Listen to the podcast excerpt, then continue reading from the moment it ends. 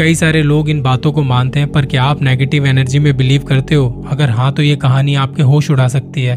खूनी नदी दिल्ली के रोहिणी में मौजूद एक ऐसी डरावनी नदी है जिसमें ना जाने कितने ही राज छिपे हैं। यहाँ आसपास रहने वाले लोगों की अगर माने तो वो इस नदी को हॉन्टेड बताते हैं, और उनका ये भी मानना है कि कोई भी अगर इस नदी के पानी को अपने हाथों से छूता है तो उसका खून सूखने लगता है।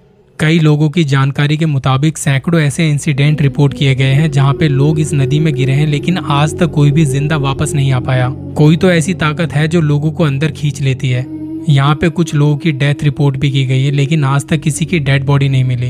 अब साइंस की माने तो ये बहुत अजीब सी बात है। इस नदी की जो गहराई है वो बाकी नदियों से काफी कम है, लेकिन फिर भी लोग यहाँ पे डूब के मर रहे हैं। आसपास रहने वाले लोगों की माने तो सूरज ढलने के बाद यहाँ पे बहुत कुछ अजीब होता है जो हमारी सोच से भी परे है।